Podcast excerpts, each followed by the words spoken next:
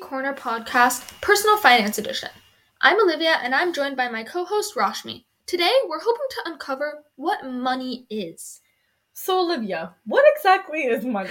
So, that's a really good question. I mean, it's really hard to say. It's cash, it's currency, it's a credit card or a debit card, it's valuable paper. I mean, we use it all the time.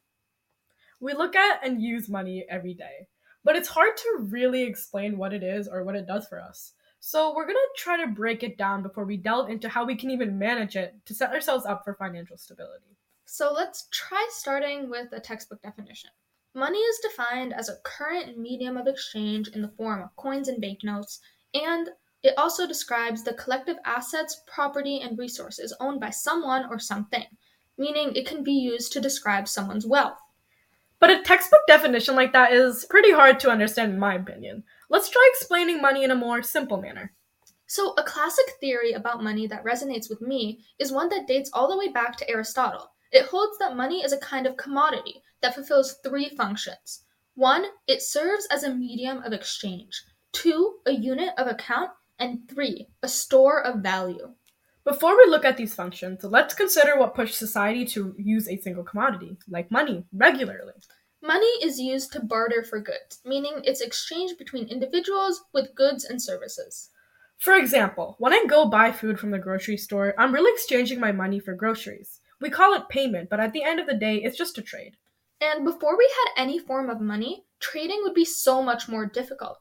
If you're trying to trade, you both have to be benefiting from it in some way, meaning both individuals have to be mutually benefiting for a trade to be successful and actually go through. So, if in the olden days I was a bread merchant and Olivia wanted to trade for my bread, she would have to offer me something that I wanted.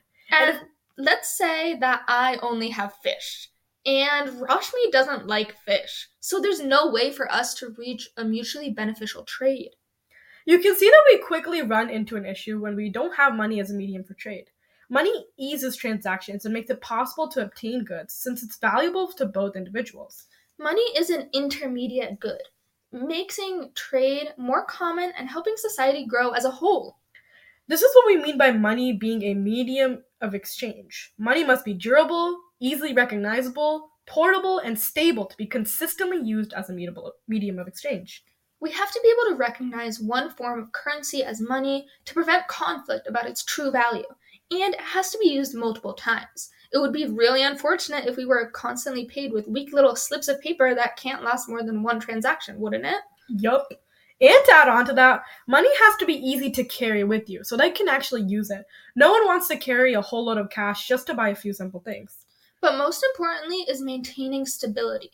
Stable money makes it feasible and efficient to allocate resources, maintain confidence in that system, and most importantly, for our purposes, manage our finances. Lack of stability in money is what results in recessions or inflation. In extreme cases, it can lead to hyperinflation or depression. Some countries continue to deal with unstable price levels and struggle to put a clear value to their money. In Zimbabwe, inflation, which in a simple explanation is just unexpected shifts in prices, has moved from negative 2.4% to 24,411% in the past 42 years.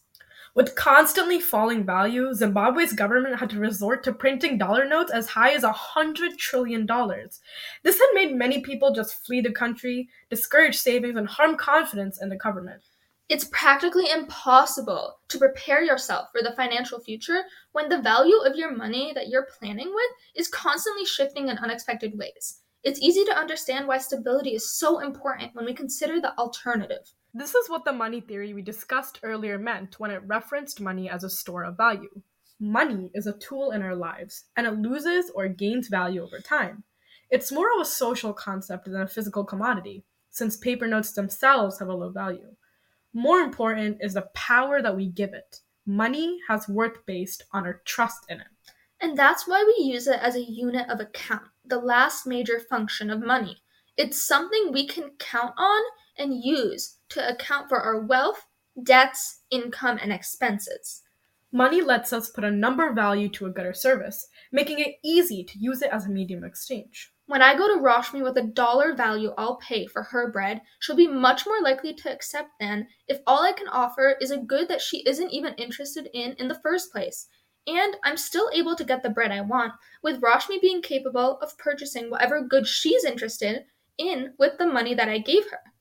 With money as an intermediate good, trades are more likely to go through. But, of course, there's more to money than just these three functions we've discussed so far. Money is what we use to plan out our finances, so we are obviously using it to hold off payments if we ever take out a loan or take on a debt. And this is also how money helps us create credit. Money gives us freedom to use it however we need and for whatever purposes may arise. That's much better than being limited by a single good we can produce. Definitely. Money gives us the security and power we need to pursue our goals. And most important, for our purposes, money is how we can distribute income for further use.